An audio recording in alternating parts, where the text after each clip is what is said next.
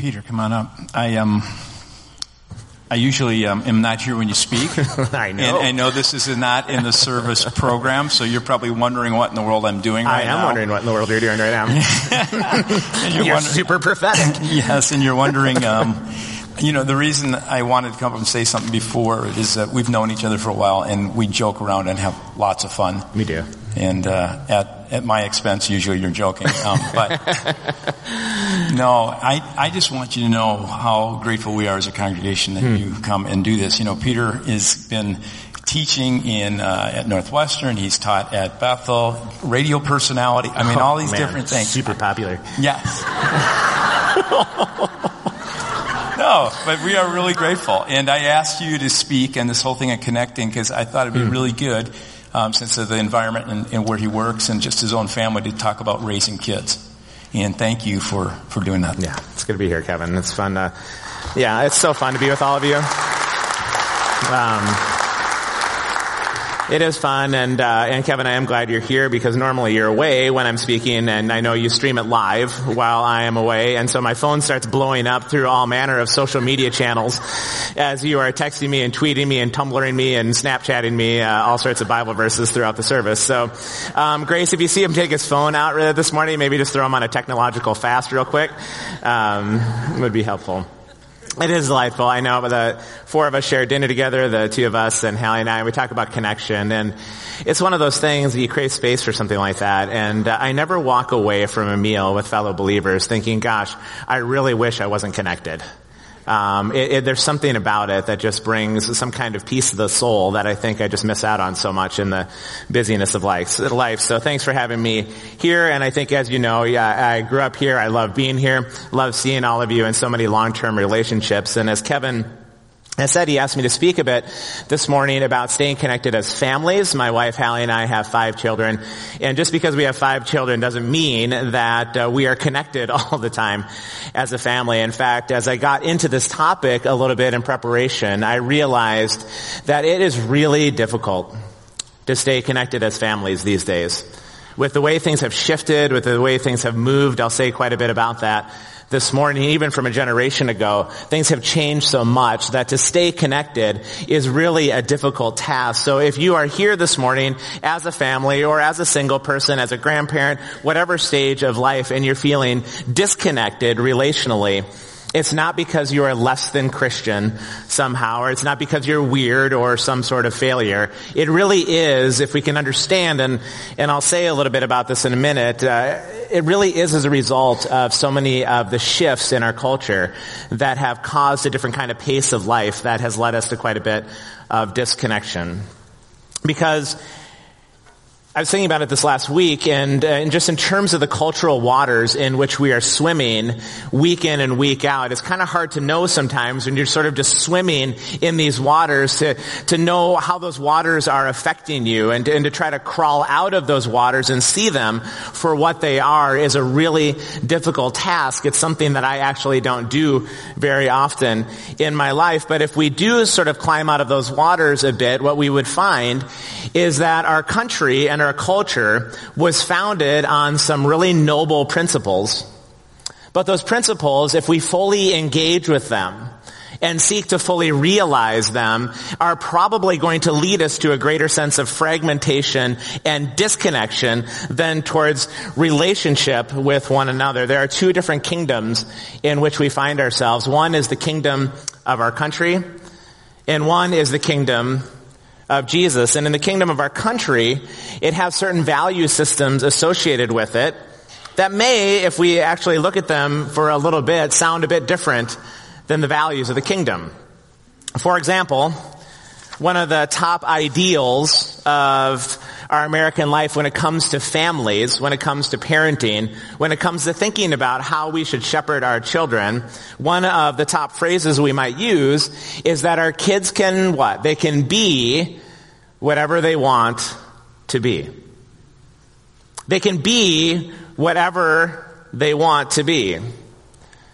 But when that ideal is held up next to the ideals of the kingdom, it sounds very different because in the kingdom we're told different kinds of things like our life is not our own actually. It's been bought with a price. The American ideals, and I love our country, but they would suggest that we can be whatever we want to be. Our life is our own to make do, to go forward in whatever way we can, and we can be empowered to see fit. The values of the kingdom are that our life is not our own. It's been bought with a price.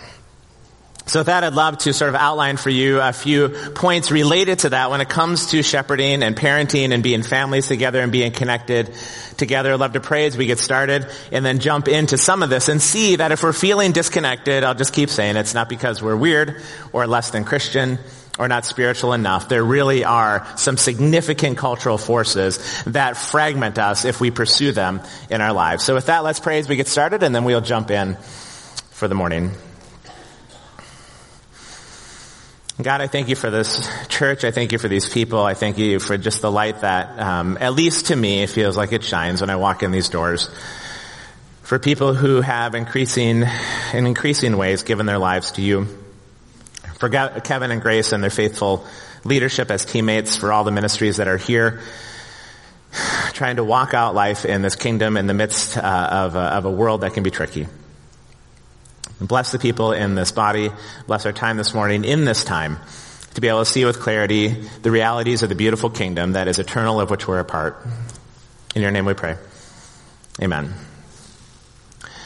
So quick poli sci lesson this morning, and I'm not a political scientist by any stretch, nor should I ever try to play one anywhere, but if we look at uh, the history of political science, we would see that philosopher John Locke, and to a lesser degree Thomas Hobbes, are considered to be the architects of Western culture as we know it today. And their philosophical principles were such that they based their idea that the individual, me or you, is primary. And fundamental to all of life is the idea that we have rights given to us as individuals disconnected from one another. They are, in fact, sort of hardwired into our lives, kind of intrinsically given. Even our Constitution suggests that they are God-given rights. And we're separate and distinct individuals who are invited to pursue uh, a, a, sense of happiness that we can define by our own interests. And we have the same rights, all of us, to maybe property or to space or to try to discover a way of life that we would like. And so Sarah's got a slide up on the board. This was sort of uh, Thomas Hobbes' idea and principle, the way that he understood the fundamental fra- fabric of a human being. He said this, nature has made, nature has made individuals independent. Nature has left each individ- individual to fend for himself. And nature must therefore have granted each person a right to fend for himself. Because this is true, uh, they would suggest that we as individuals are kind of naturally at war with each other.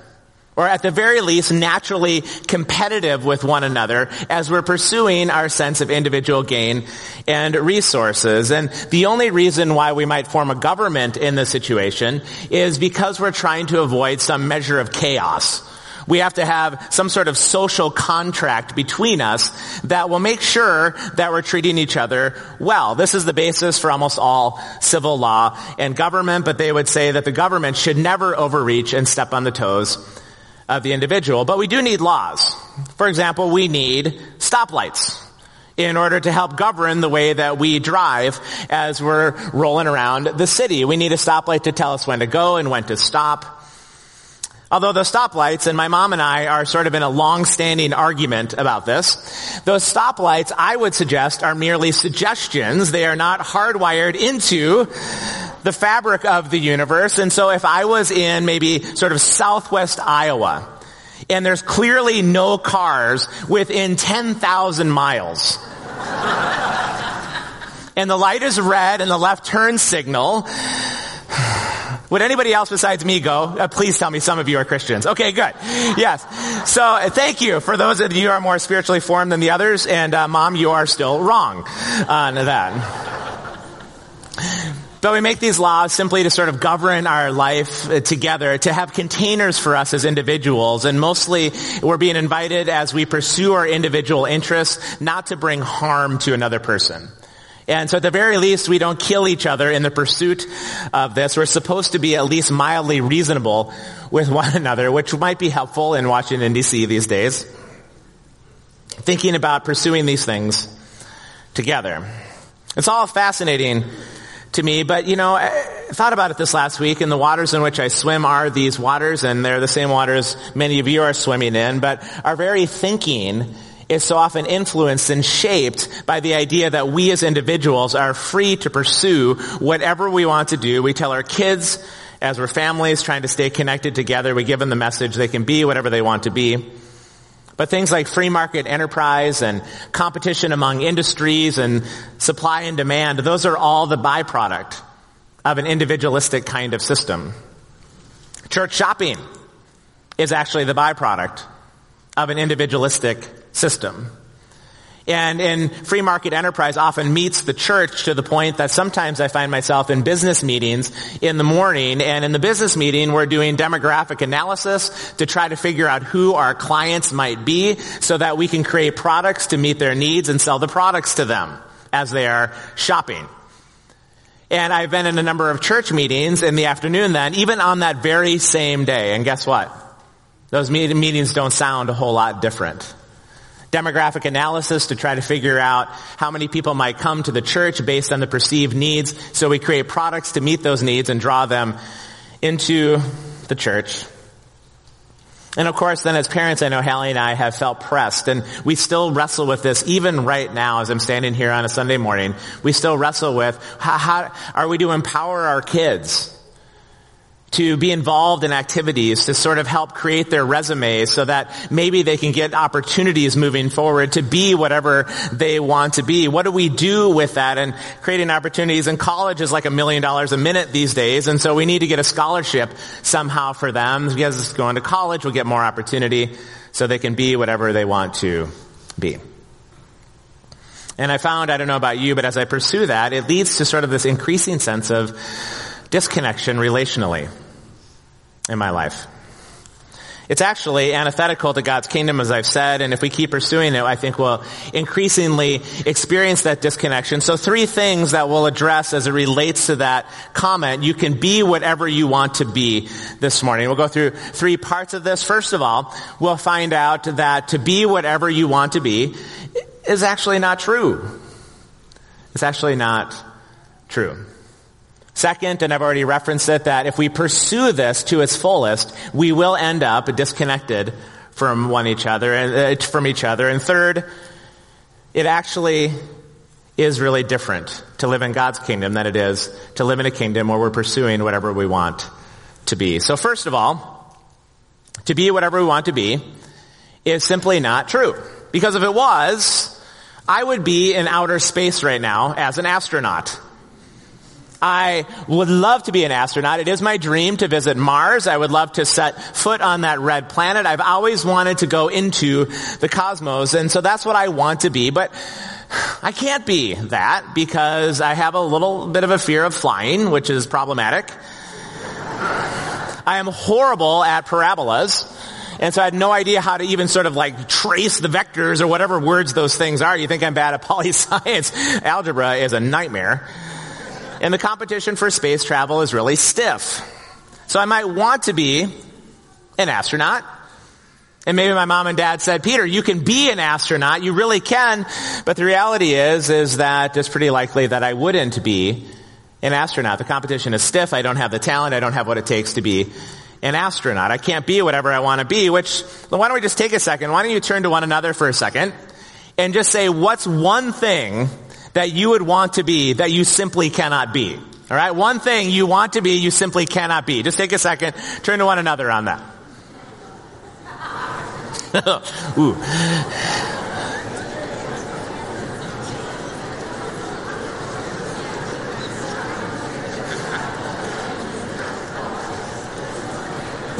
All right, there's your second. Second's up.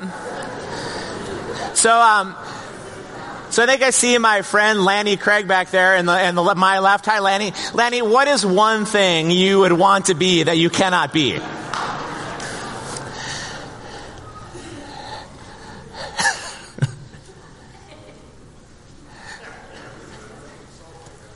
So you're consulting your wife Judy right now on what you want to be? Okay, so that's good. Um, Tim, Tim would approve of that as part of the marriage conference deal. Um, so, so, but I couldn't, so Lanny, let's say just that the boundaries are wide open. You can be whatever you want to be.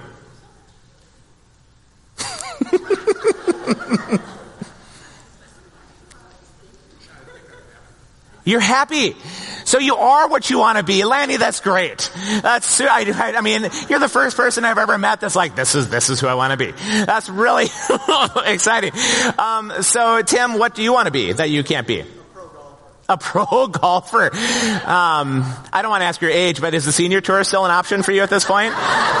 Just, I mean, you know, it's, it's a little lesser than, but it's a shot uh, at that. Uh, Les Boxell, I see you back there. What do you want to be? Doctor. A doctor of what? Oh, good. Yeah. Because, you know, I'm a doctor, but I, it's pretty useless uh, in terms of, my buddy always says that when you have a PhD, you know increasingly more and more about less and less until you know absolutely everything there is to know about nothing. Uh, and so that, uh, that applies. Uh, Heather White, what do you want to be? What, what would you like to be? this is so exciting.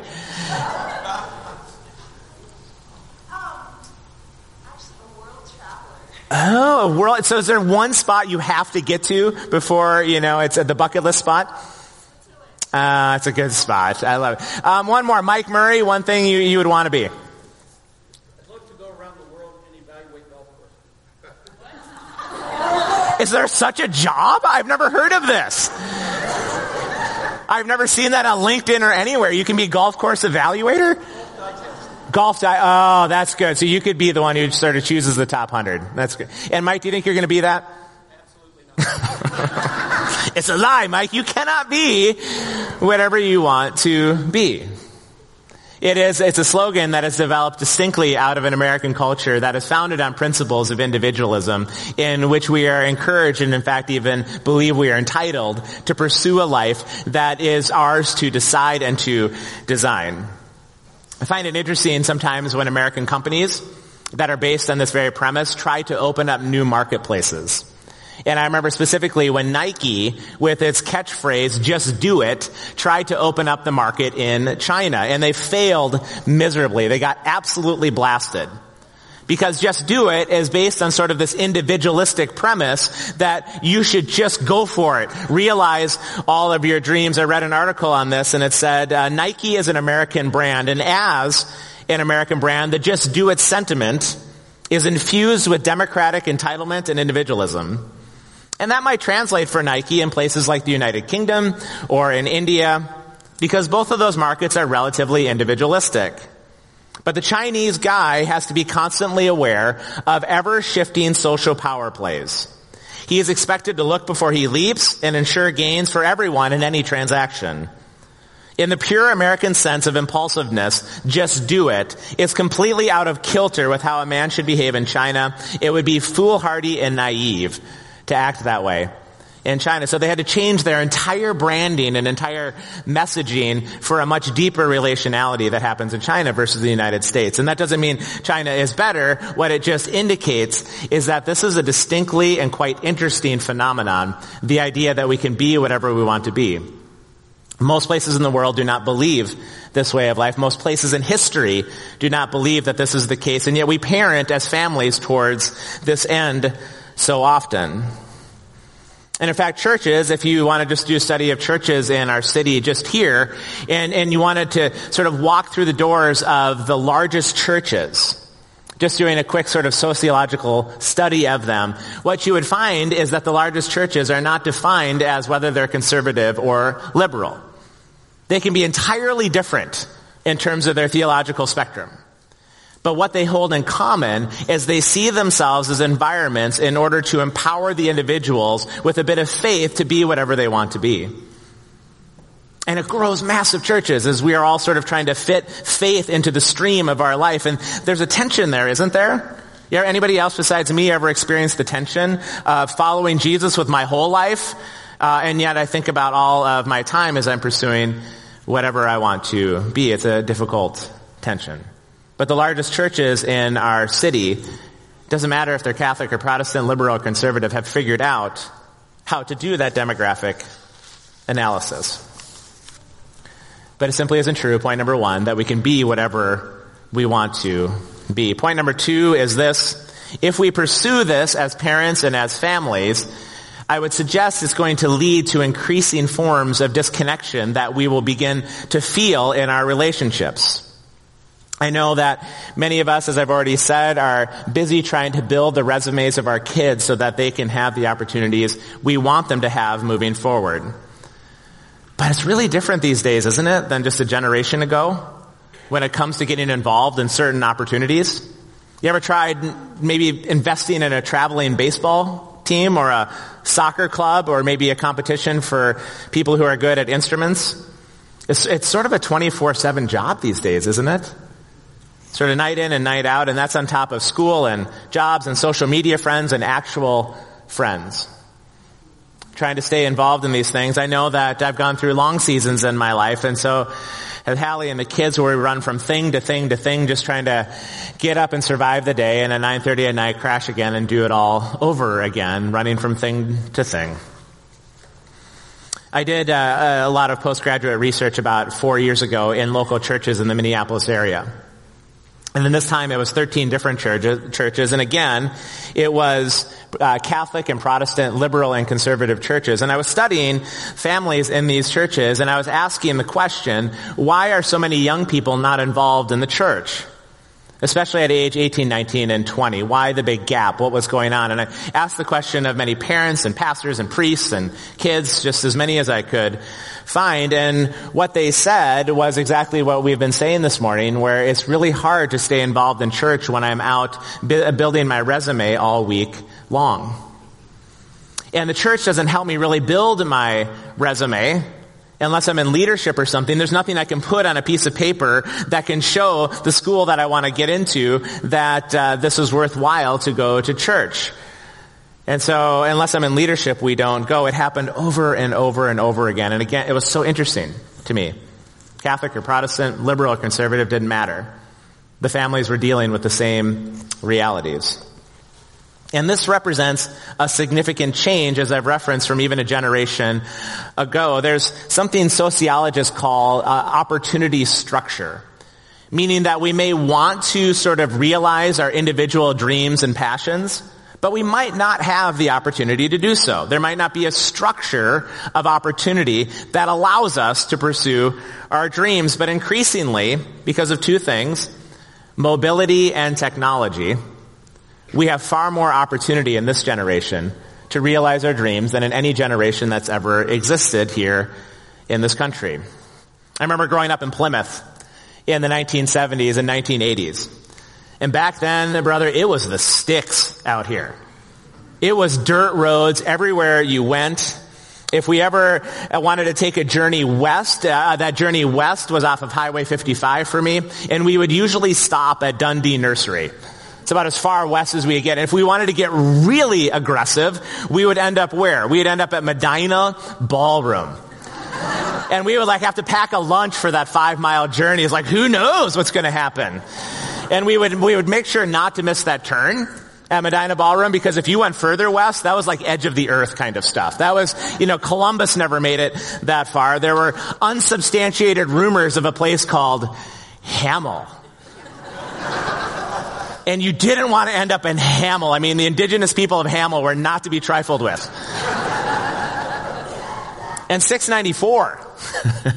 that was sort of the, the river between here and the afterlife, right? That was the river Styx. If you found yourself in Blaine, you're like, whoa, where, where am I right now? It's not of this world. There was these barriers there, and if you wanted to stay in touch with your loved one, you had to call them with a phone on a wall and uh, be about 10 feet away. And if they left for the store, you would have to pray over them because there's no way to know for sure if they'd come back alive. they're at Red Owl. Who knows if they're going to make it? I remember being on the traveling basketball team here at Wayzata, and it was four months out of the year we had to devote to basketball to be part of the traveling basketball team. That was an aggressive commitment four months out of the year. And then once a year we got to do this huge thing called a tournament down in Rochester where we stayed overnight for two nights. And it was just almost unthinkable that we would leave home like that. And then in ninth grade, If you could survive those really aggressive four months, year in and year out, by ninth grade you're rewarded with a tournament, the Tri-State Tournament in Sioux Falls, South Dakota. We all made sure we had our passports. and we'd end up in these places, and I know some really dear friends of mine, and they're not alone. They're just like our life. We're just even a couple weekends ago, they were in Phoenix for five days in the latest soccer tournament. And that's just sort of normal. Five days is a long time to travel, isn't it, somewhere? I've been to baseball tournaments out of state. I've been in all these places, and it just, it takes up so much time and energy and resources and effort. But as the opportunity structure has increased for so many by mobility and by technology, then the competitiveness has increased as well to get ahead, to be whatever we want to be. Because before, if you were really good during those four months in traveling basketball, you might have a shot at a college scholarship, but it was expected you'd probably be playing baseball or being in band or just sitting for six months out of the year doing nothing. Now, if you want to be part of something and have the opportunities to be whatever you want to be, it's 12 months out of the year. Commitment because a Premier League soccer team is far better than a rec- recreational club, isn't it? It takes all of the time and all of the energy when I grew up a generation ago too, it, because there wasn't so much mobility, we sort of had a village mentality. And I knew my neighbors, and I remember, I, I, think my parents actually paid the neighbors across the street to look after us day in and day out. I think she just sort of stood at the window and just watched, and I was far more concerned with Big Brother across the street than I was with even my own parents. We couldn't get away with anything back then because we were sort of in a village connected together to have given a sermon a generation ago about staying connected as families would have actually not made any sense.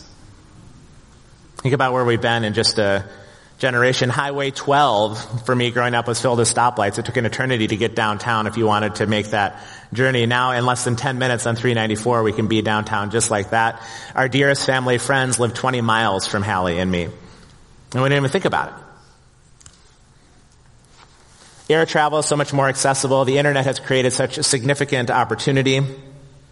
And what I found, as I've said among my young people, is that they talk about the fact that they're involved in so many different relational environments. But none of those relational environments are connected with each other anymore. So I put a, I'll put up a diagram. This is from some of the research that I did. These were fictional characters, one from individualistic America and one would be from more of a village mentality in Africa. This would be fictional Alex with all of his different communities of which he's a part, 17, 18 year old in Facebook, employment, church, athletics, band, family, online gaming, school, all of those sorts of things. And none of those environments are connected with one another.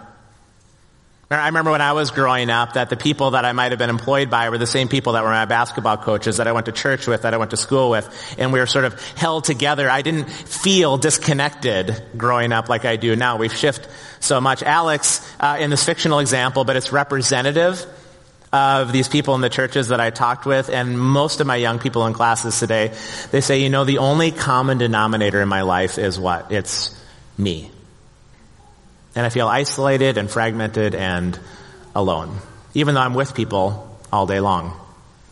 By contrast in more of a village mentality in a fictional Ezekiel, you see that in all of these environments that Ezekiel might be in a lot of different places, but those places are all interconnected and Ezekiel finds himself as part of a bigger story.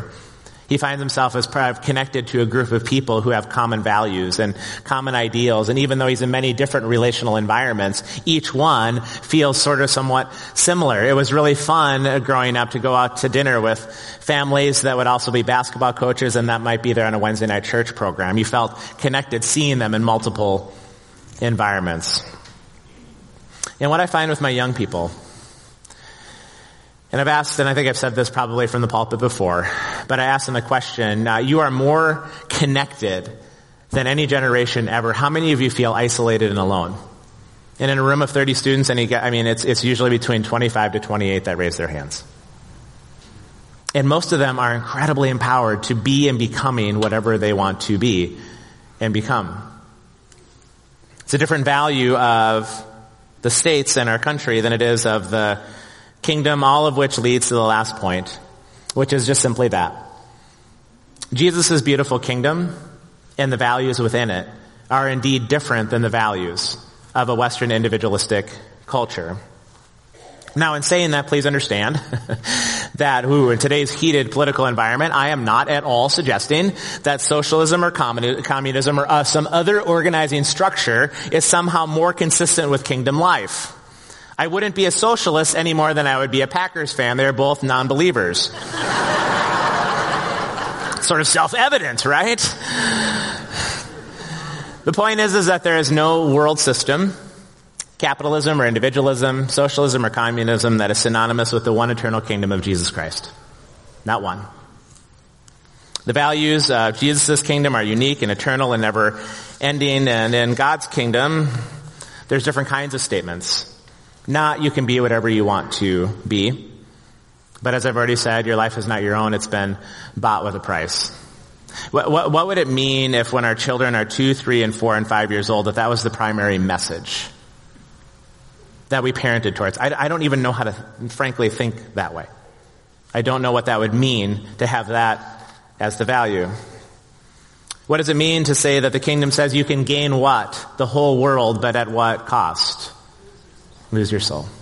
You can have all the opportunity structure in the world and gain it all. But you can lose your soul. Kevin talked about being broken just a little bit ago. Jesus says the one way into my kingdom. The one way is this. This is Matthew 5 at the Beatitudes. He starts this way. He says, blessed are the poor in spirit, or blessed are the broken. Blessed are actually those who know they don't have what it takes, not that they do have what it takes. Blessed are those that know they don't have what it takes, for theirs is the kingdom of heaven. Jesus' kingdom says that we're bondservants of a king. Jesus' kingdom says that if you want to follow me, it only, it only costs you one thing. But it's a big one. It's, it's your whole life. You can't serve two masters, says Jesus. If you try to walk on one, it might be a wide path to destruction. There's only one narrow path of life. You can't serve two. And oh dear, am I weary of trying to serve two. But I haven't been in many environments where uh, people are trying to figure out what it means to serve one and not do the tension of both. We're swimming in these waters. It's hard to know sometimes week in and week out the waters in which we're swimming. But all again I can say is in teaching our best and our brightest of our evangelical kids week in and week out at places like Northwestern and Bethel, it does seem like things maybe are coming to some sort of critical mass where the tension of opportunity structure and trying to pursue individualized dreams is meeting up with a, and they can't do both. And as I'm saying, I'm not an alarmist by any stretch, but I do feel like a canary in the coal mine sometimes. As the kids crack open and they say we are uh, filled with anxiety and turmoil and we're now cutting to try to deal with it and we don't know how to be in relationship with other people and we just don't even know where to go or what to do. I don't know for sure what to do with that. Kevin and I talked this last week about some practical tips about how we can begin parenting towards that end. And, and I confess I don't have many.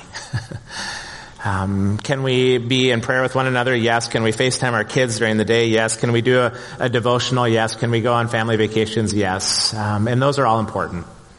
They really are. But boy, that hamster wheel in our culture seems to be spinning awfully fast, doesn't it?